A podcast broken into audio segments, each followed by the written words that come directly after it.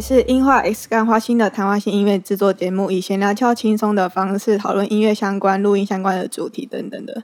然后我们今天是来讨论音乐制作的部分，到底那叫什么？金额预算？我们来聊一个比较市侩的话题，市侩，到底要要怎么评比，还是要嗯怎么去衡量那个费用？才算是比较合理嘛？对啊，其实这件事情是蛮市侩，想直白一点就是值多少钱呐？没啦，当然就查的做东西都都是要算成本的，不然就是对。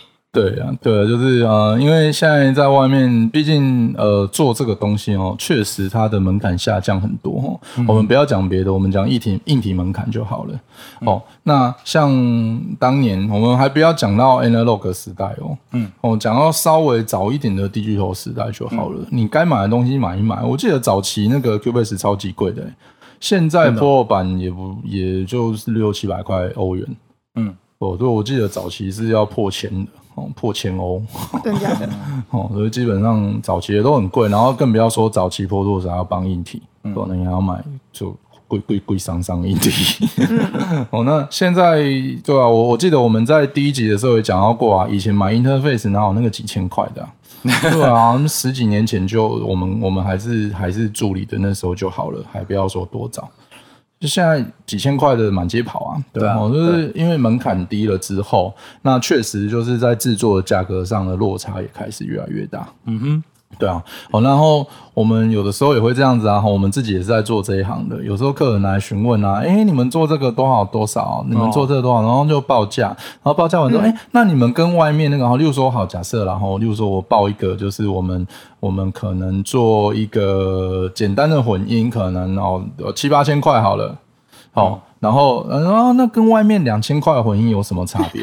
哇塞，我还真的好难回答哟，好尴尬。对，就是我我我我刚刚还想说，我举了一个例子哈，就是例如说，我们大家都吃过牛排嘛，对不对？嗯。好，那我们大家也都知道，就台台湾有很多台式牛排，大概两百块。嗯，百元牛排。对，一百多，两百多。哦，就是你说它不好吃嘛？其实我觉得 OK 啊，OK，是就是就那样嘛，对不对？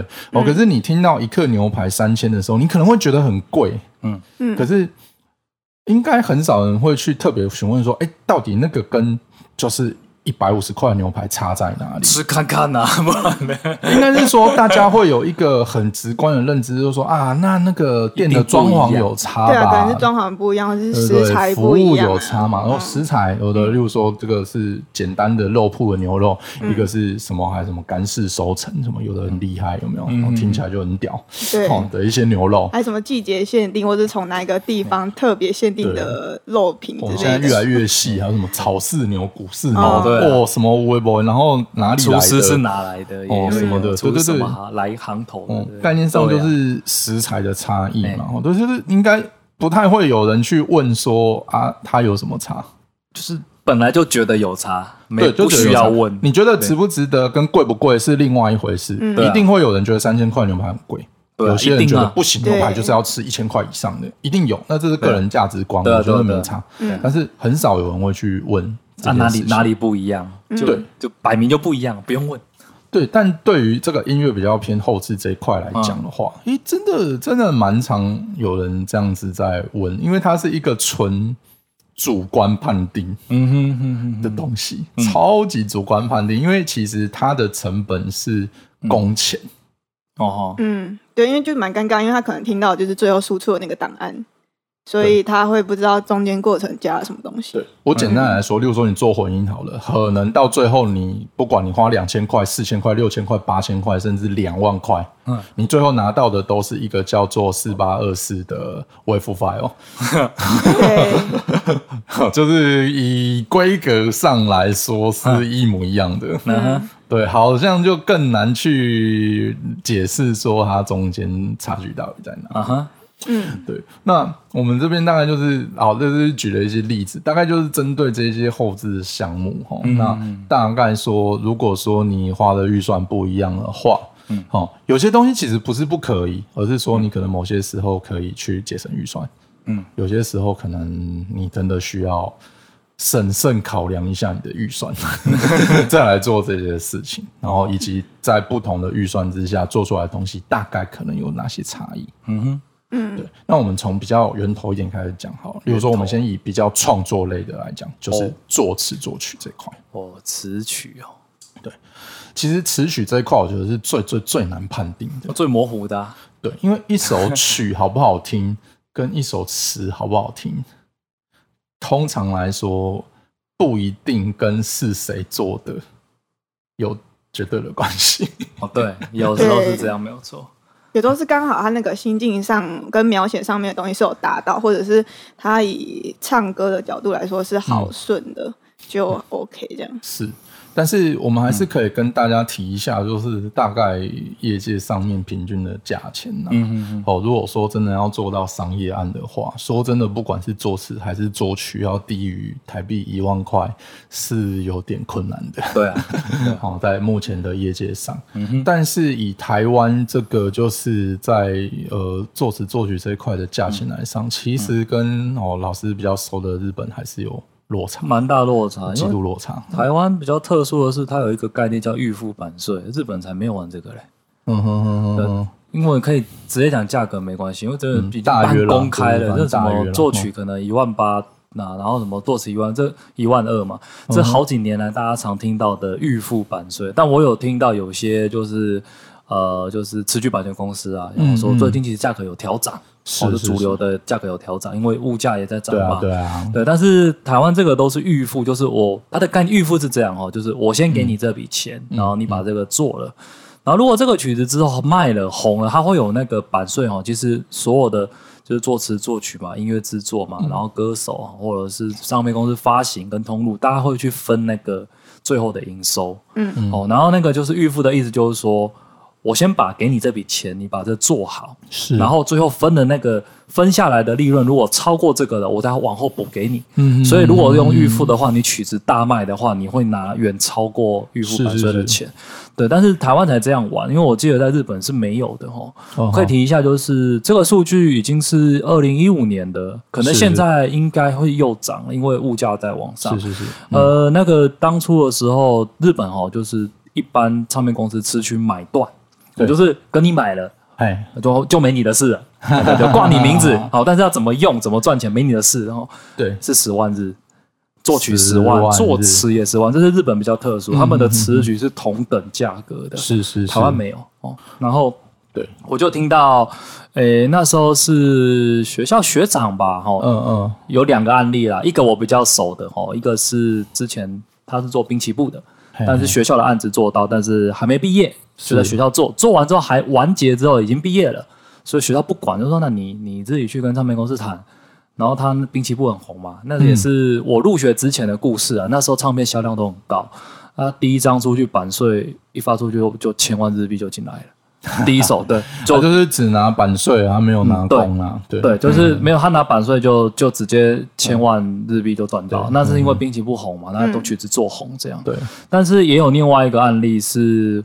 学生老师就没讲太清楚，只是含糊带过，也是某个学长姐吧，哈，就是他当初觉得那个艺人或什么，他觉得不会红，或是没机会，所以他不拿版税，他说我要我要拿买断，他们叫开头利，我记得好像叫开开头，好像叫开头利，有点忘记了，然后版税叫印税，叫印税，嗯那开头利就是 OK 啊，一笔十万啊，然后之后买了之后那个曲子会大卖。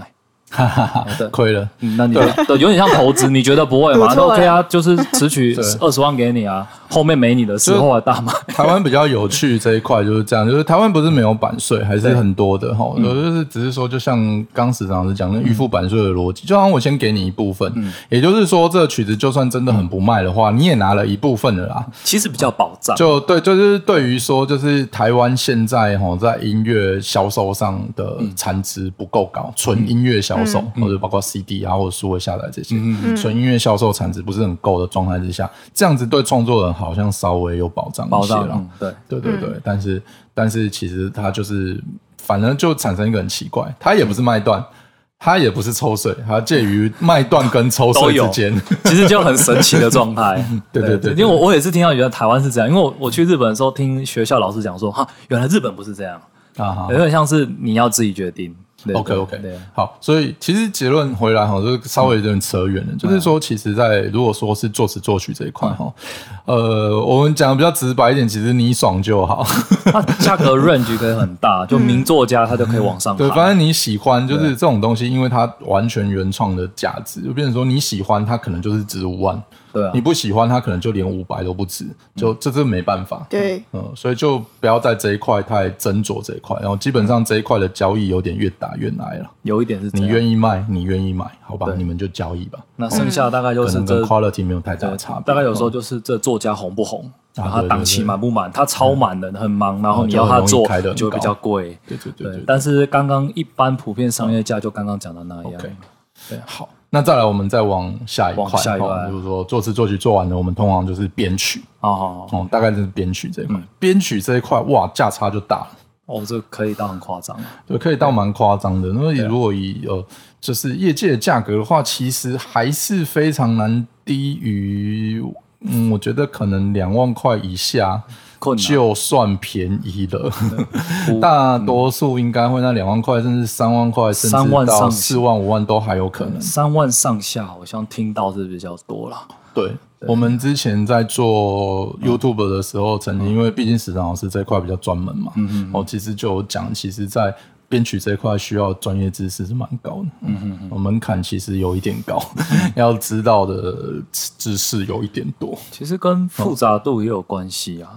对，啊就是呃，你要编到多复杂，编制多大，嗯，对啊。如果你叫人家说我编个简单的 rock band 好了，好就实体乐器，然后算一算二十多回收工，还是你要编到像日系主流或是偶像群，那随便就什么六七十鬼在那边跳的，嗯，那当然不会一样啊，跟跟这个做工的时间有关系。对啊，他花下去的时间差很多。对，那主要是我们在说，那一些便宜的编曲跟一些比较昂贵的编曲，它有可能造成什么样子的差异？哦，那通常会开便宜，大半是初学嘛，他要找机会嘛，或者是就是本来就不是不是很专业的作家。你说差异的话，我觉得最可能就是 MIDI 的细致度了。是。那种便宜的写出来都大半很塑胶，就是你听起来觉得对这个声音是假的，一播你就觉得对这个钢琴是假的，一播啊这个吉他是假，就是听起来就是都是假假的。大概是一个拟真度的差异，对，这是第一点啊。那那个厉害的会很会编的人，他那个细节会刻的很多，就是对非专精那项乐器或者是一般听众可能不讲，他会以为那是真的。嗯，就是对一一专业音乐人可能是骗不过去，但是对一般听众会觉得他们会以为说，哎，那都是真的，其实听不出来。是啊，就是那个，因为我们其实这样讲啊，就是编曲其实大概将近六到七成的时间在做 programming。怎么做那些参数，做那些表情，做那些细致的东西？嗯嗯嗯。其实大概只有三到四成时间是在创意创作。是是是。啊，后面那个很吃功夫。对啊，我我觉得这应该是最明显差异。那其实最后我整理一下，史上是讲，最后出来的结果哈，就是会说，呃，一些比较低价的编曲哈，它的表象其实差距不一定会很大。哦，就是你呃乐器有什么好，然后乐器语法对不对？嗯哦，或者是说这个东西用在这个地方适不适合？语法难说，语法难说，我我怪怪的哦。对，但是但是表象来说啦，就是说他例如说，可能除非说真的很菜，要不然他可能要把吉他弹成像钢琴哦，就是真的已经要有点有点可能他不太适合出来接案。对啊，我我有遇过那种把。铜管啊，铜管写的像钢琴啊，对，可能就是这些，可能就就还在磨，还要再磨练一下了。可是大致上来说，可能在一些可能有一些还蛮划算的人，就是他这些东西可能都没有问题，嗯，但是他其实还可以卖的蛮便宜的，嗯哦，就是可能他只是差在刚刚市场是讲 programming 那个部分，嗯嗯，就是它拟真度没有那么好，嗯嗯，可是该有的有，嗯。哦，也就是说，他不会帮你把一首 rock band 编成。呃，编成什么电子乐？哦，就是你的风格不会受到过度的影响。嗯嗯。哦，那该有都有。那基本上，我个人是觉得啦，如果说你就是做做自己的作品发表，你上上 YouTube，哦，然后哎让大家知道啊，我有做这个哦，这个，然后我请了一个人帮我编曲，让它丰富化，因为你本来就有词曲嘛，哦，你帮他编曲的丰富化，哦，通常应该是没啥问题的。哦，或者是说你只是一个 demo 带，你可能是要去投稿。嗯，对，或者是说你是学生比赛，嗯，哦，那你是自己的创作，你没有编曲，所以你就要找一个啊，你也没多少钱，OK，我觉得像如果说他可以做到这样，基本上我觉得没啥问题，就是。听起来音乐概念都有了，对对对，就是你基本上你想传达的东西大概可以传达出去，然后你就算到了很老练的人耳朵里，他听得懂，然后就知道啊，这个大概预算少了点，不然就是啊，这个真 真的确定要做的，大概会花钱去录音吧。对，就是大概预算少花了点，但我听得懂，我听得懂你的明白，你想干嘛？对我听得懂你想干什么？对我大概知道你要干什么。你的音乐确实是有传达出去，应该是没有多比赛或者是投稿哈。对对，大概就这个阶段，因为你。那个阶段过了，还会再进入正式制作，所以那个编曲的那个分轨不不一定是最后进到混音阶段的，他有时候只是写出那些东西。混音我们后面再谈，我们先讲编曲。好，OK OK。对，我是觉得有一个现象是这样啊，其实包括就算是你是商业案是一样，有一些在就是我们的前置阶段的时候，他其实也没有找正式，就是真的很厉害的编曲。嗯哦，有一些制作人他可能他专长也不是编曲，嗯，可是因为他现在就是一个。提案阶段，嗯，哦，或者是说他只是只是先把这个东西端出台面的时候，他会自己先编，嗯，他可能编的没有到非常非常好，但是就像我刚刚说的，我们都听得懂，嗯，大家都听得懂了，哦，那确定要用这个东西的时候，确定拿到八折有预算重置，我们再重置，对啊，非常多商业案也是这样子做的，所以其实不用担心，那就把基本的概念先定出来，没错，然后其他再去添加。对，就是那些东西出来之后，基本上你的音乐还是会成型的啦。对，对，对，对，是没有什么太大问题。嗯，OK，那我们接下来就再往下一步，录音混音这一块。主要录音跟混音，我觉得比较接近一点点，因为它都跟硬体有直接的关系，跟硬体跟空间都有关系。对，对，对，那。这个是最直接的哈，就是因为目前宅路兴盛哦，是哈，我们也聊了好几集有跟宅路有关的东西。嗯，其实确实不管我们前几集在讲宅路的器材啦，或者是宅路的空间啦等等的问题哈，其实到最后我们都有一个结论，其实宅路你就是比不上专业录音师啊，你是无解的。嗯嗯哦，所以我觉得录音这个东西是超直接价格反应。哦，对啊，对对对。完全无解，因为到最后，通常最最终的无解就是那个空间，嗯，好，然后那个器材，对，对，人家一支麦克风三十万，必有其道理。哦，不是一支哦，是好几支，啊，对，他一支就要三十万。然后你你在现场是这一个试试看，那个试试看，试完啊，这首歌应该要这个才对。对，你宅路不可能干这种事啊。对啊，不然你光买那只麦克风就不知道多少钱了。不买得起，不买得起就不会是所谓的宅路，应该是先盖录音室。对对，就是这些硬体你是没有办法去跟就是商业用的东西去抗衡的。嗯，所以真心录音几乎就是一分钱一分货啊，绝大多数大多数录音室价钱没有乱开。哦，那基本上现在台湾的可以做到商业案的录音室，其实很难在一个小时一千块以下。几乎没有，几乎不可能。那一千块其实还算很便宜的了，一千块像插到边呐。对对对，是几乎是不可能的。对，然后再来是一千五、两千等等的阶段是比较常见的商业录音室的每小时的一个价格，差不多。其实它就是直接建构在两个东西，一个它的录音硬体，哦，举凡麦克风、前级，哦，或者是录音界面等等，哦，另外就是它的空间，嗯。对，另外就是它空间，它可能经过空间的设计，还有反射设计过。收音空间跟监听都有差，因为有一些你听得到，你才能调。另外一个是收音空间，那个是无解啊，那个你没有做过声学是没有就是没有。所以我觉得这块是没有救的哈，就是基本上你要达到某一个 quality 啊，基本上一定要是进到商业的录音室里面去。只要你不去，然后你在家里自己做载入的话，你必定会被专业人士听出录音瑕疵。这个是无解的，完全无解，真的啊！你不可能说哦，就是例如说，我今天把录音的技术磨练到极强，然后就直接解决这个问题，没有，基本上是不可能的。对啊，嗯，那有时候监听一放出来就知道了。对，就是你可能在大众听一听，可能影响还没有很大，嗯，但是我就是刚刚说，其实你永远逃不过专业人的耳朵，这一块是直接无解，直接赤裸摊在人家面前的。对，所以这边还是就是大概让大家知道一下正常的价钱。这样就好，对。那录音之后就是混音了。哦，你说，对，比较常见的就是就就要进后置嘛，后置进后置混音的。对，混音这一块就也是蛮乱的哦。一般如果现在在业界了哦，可能哦商业案的话，大致上也是会在一万块以上。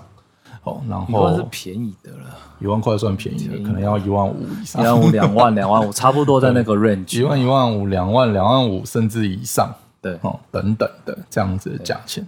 但是混音这一块就更微妙了，哦，非常多的工作室等级其实是其实是有办法做混音的，其实他也不是乱讲，他确实是可以做混音。嗯，对，哦，那混音其实很大的一个问题就在监听环境，嗯。那很多的比较稍微低成本的混音室是很难做出监听环境的，哦，那就会造成在一些判断上的落差。嗯，其实那有点像是混音师，其实在那边是听不到，或是听不清楚，就是你想调你也没得调，因为因为那个环境就是那个部分就是听不到，或设备不够。对，所以用猜的 变成真的猜。对，然后所以说，其实说真的啦，他们就是，就算说你的硬体或你的环境不够，那混出来的东西，因为无论如何，通常还是比一般大众听音乐。嗯的环境来的好一些，嗯哼，哦，现在很多人是用什么手机听就过了嘛，对，哦，很多人是电脑喇叭，哦，就算你买了一个两千块的电脑喇叭，so what，就那样嘛，玩具，对不对？不就那样子嘛，对不对？所以说，其实大家是听不到太多、太多、太多的细节的。可是慢慢的也越来越多了。我像现在哇，很多小朋友很厉害呢，那个耳机破万哦，我说他只是就是，好也不能讲只是啊，就是他就是。插手机听的一个耳机，然后买一个很好的破万，确实音质有差呢。就是有听过一些那种耳塞式的耳机破万，还真的有它的道理哦。那个细节多好多好多，嗯哦。当你的聆听设备越来越提升的时候，呃，就会开始，尤其是你把你这些哦在混音的时候没有没有用到很高规格的作品，在跟一些比较高规格的作品在比较的时候，没有比较没有伤害。对，就是 A P taste 就那个落差就会很明显。是，对，然后就会就是我我通常会形容说，当混音没有做到好的时候，通常你听音乐的满足度会不够啊。对，就是他音乐表达东西是一样的，混好之前跟混好之后。嗯，我通常比较形容说，它差了一个满足度。嗯嗯嗯，对，就好像说，哎，我我我去吃个牛排，其实都蛮爽的。嗯，可是如果它的酱也很好吃，嗯，哎，那个满足度，哎，就提升了。就好像他就是帮你润色了很多东西，它本体没有差，嗯，可是他帮你润色了很多东西。对，所以说在。混音这种不一样的规格去制作的时候，嗯，其实到最后，我觉得差出来差最多就是这一块，嗯，对啊，那那也就就是一样啊，我们也有在做混音后置嘛，嗯，啊，有有客人如果问我说，哦，为什么你们要哦，例如说一万五千块，嗯，哦，那那外面跟外面做八千块的有什么差？哦，哇，这对我来说也是一个非常难 回答的问题。对，哦，那一般来说啦，哦，就是你这个东西使用的硬体，基本上就是一个第一步决定性的规格，然后你是不是甚至有些是你你走不走 analog 有差？对，这这其实也是硬体的问题，因为通常你要走越多的 analog，你需要硬体就会越多，成本就越高啊。对，它成本也比较高。当初建构这个混音环境的时候，花的钱，嗯，也就越多。对啊，好，那，嗯，那跟一般在工作室内，甚至是宅路的人自己来做混音，嗯，这样子的差异就会在这些细节当中。体现出来，哦，但是确实啊，我其实非常承认说，混音哦是一个一开始，如果你不是就是圈内人的话，哦，你只是一个就是就是我不会做，所以我花钱找别人做嘛，啊，我就是不会做，所以我不懂嘛，对不对？哦，那那概念上说，我该花多少钱，真的难拿捏，尤其是如果你上网 Google，然后发现有人可以三千块做，你就很难想要去找那个一万二、一万五的，你知道吗？因为它差太多了。呃，其实像你刚刚讲硬底的，就是再好一点的，但是你给混音师一笔钱，剩下你的 room fee 也要额外付。就是这个混音师在怎么样的环境去做，那个房间的使用费是是你要付的。就是它含在里面，它是成本之一嘛。对啊，对啊。然后那个价格其实就是会 range 真的落差，你有到十倍都有可能。嗯哼哼哼哼哼。对，不过这一块就是就是刚讲的，其实它它还蛮难评断的啦。嗯。对，就是因为尤其是我说，就是如果你自己不是做这一行的，其实你也听得没有非常懂的时候，哦，那确实你会被一开始大家开出来价格吓到。嗯。对，因为他就很，他就没有前面那些太多，就是例如说像像那个刚刚讲录音，其实就很好比啊，就是例如说一些商业录音室，它光硬体一字排开，你就觉得它值两千五百块。对，但是但是但是混音就比较难啊，因为有一些甚至它到最后它不是用全走全硬体的，大多数走低。现在很多走 ITB 啊，In the Box 就混完的。对，那那其实你就算叫他把那些插件 plug in 秀全部秀给你看，其实也没有什么太大的感觉，你就觉得是开了一堆城市，好像开比较多比较厉害嘛，也未必。对，也未必。就算就算 in the box，它的监听环境还是有差啦，环境还是要做。哼哼哼哼，对啊，所以说其实对啦，就是请大家就是。就是在混音这一块的时候，还是比较觉得有人乱开价，它其实还是有真的有决定性的差距。尤其是你在做 A/B test 的时候，你拿这个东西去跟人家比的时候，嗯，真的是差非常非常多。一个曲子在混之前、混之后的满足度，哦，在厉害的混音师手下是可以差非常非常。好的混音师带你上天堂。坏的混音师会把 你的作品会住套房，会住套房吗？不知道。你的住你的电你的作品会住会住电脑房啊，直接就放在硬碟里不想放了。对，就是它的满足度会真的会差很多，你会觉得怎么好像跟我刚编完的时候差不多。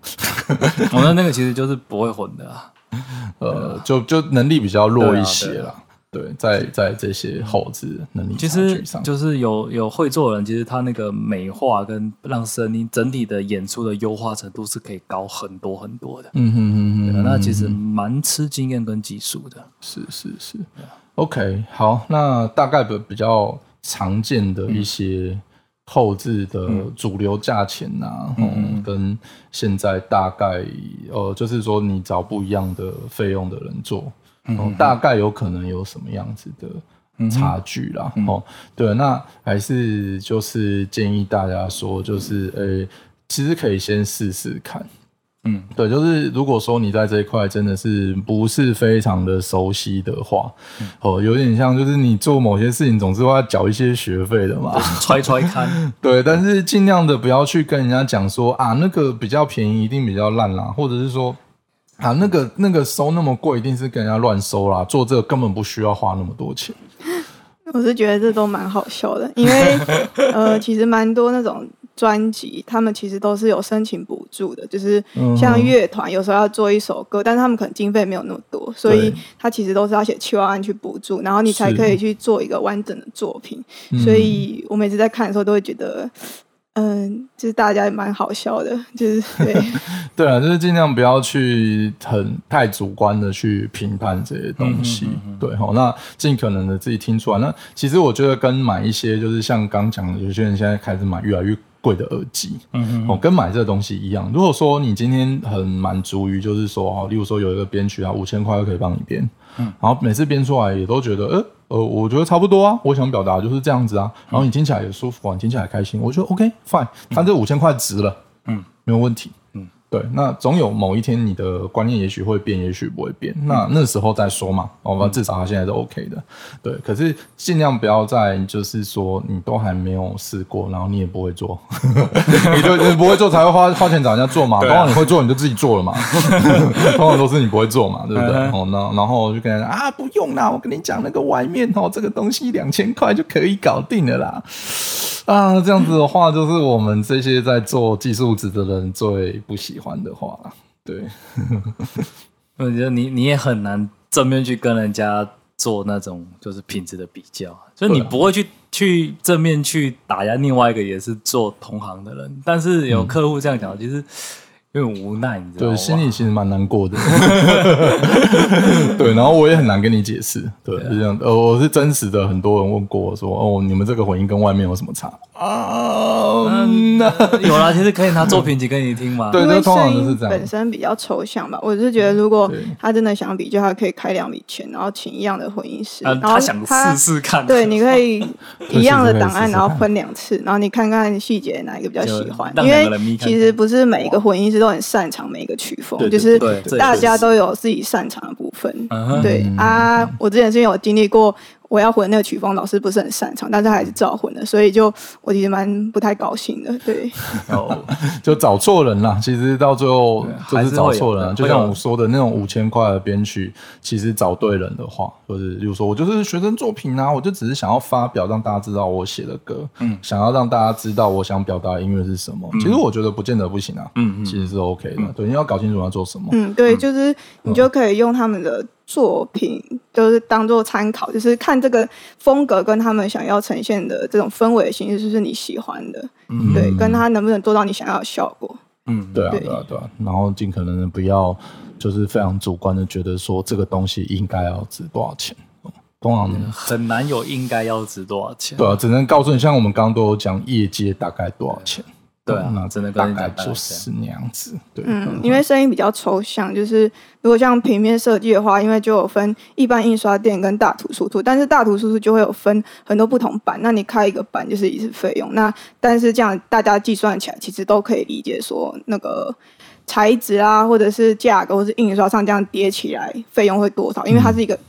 可以实际看得到东西，看得到，就跟刚举牛排的例子差不多。对，所以你会觉得加总起来好像有那个感觉，或者是它陈列在百货柜或是在巨大建筑上面的时候，你会有感觉。可是音乐就比较抽象，它是一个声音的体验吗？还是什么？而且每个人感官也会受到不一样。是对，那有点像是就是成本看得到一个一个加上去。对啊。哎，我们有这样做啊！我们之前跟客户做那种大型案子，每个阶段就一直丢，一直丢，一直丢。他应该感觉到其实哦，一直堆一堆堆东西，一直堆起来。对啦，但是毕竟他跟你签约的时候，他这些东西都没有看到，其实有点像在卖预售屋，然后还没有模型。哦，对，对，除非他就是已经有蛮多经验，就是已经很习惯这种，就是。可以预期到想象之后的结果的话，多少还是有一点点风险，因为尤其是第一次合作，第一次合作这没有没没有办法，对。你只能从人家过去的作品听有没有类似你，大部分都是这样，就是过去的作品有没有类似你要的，对对对，哦，那最多就是那你可以告诉他啊，我对这个作品如果是你的客户喜欢的。你可以告诉他，你做这个经历哪些是哪些成本是一定得花的，你就把之前怎么做的该花掉的，你这都列出来给人家看，他会知道原来是这么回事。是对，那这话题我们今天大概就聊到这边哈。OK，对，那还是就最后给大家建议啦哈，就是说有的时候，嗯，不要过度的去评断说这个东西应该要值多少钱哦。那因为这些价格对每个人的。意义也是不一样的，尤其是尽可能的不要去跟你的朋友说哦一些你不会做的事情，他应该要是怎么样子哦。哦对，那你要讲的时候，可能要像我们一样比较客观讲，反正业界大概是多少钱呢？对。对，那那那那他你你每个人的预算不一样嘛，我也不能勉强，我口袋里面只有一万块，你叫我掏两万块，那也是强人所难呐，减一半。钱半，就看自己的预算到哪边吧。对啊，到钱到哪做到哪啦。对啊，不要强求，但是也不要去到处去跟人家说嘴这样子。嗯嗯，对。嗯，OK，好，那我们今天大概就到这边。OK，那就下次见啦。好，拜拜，拜拜。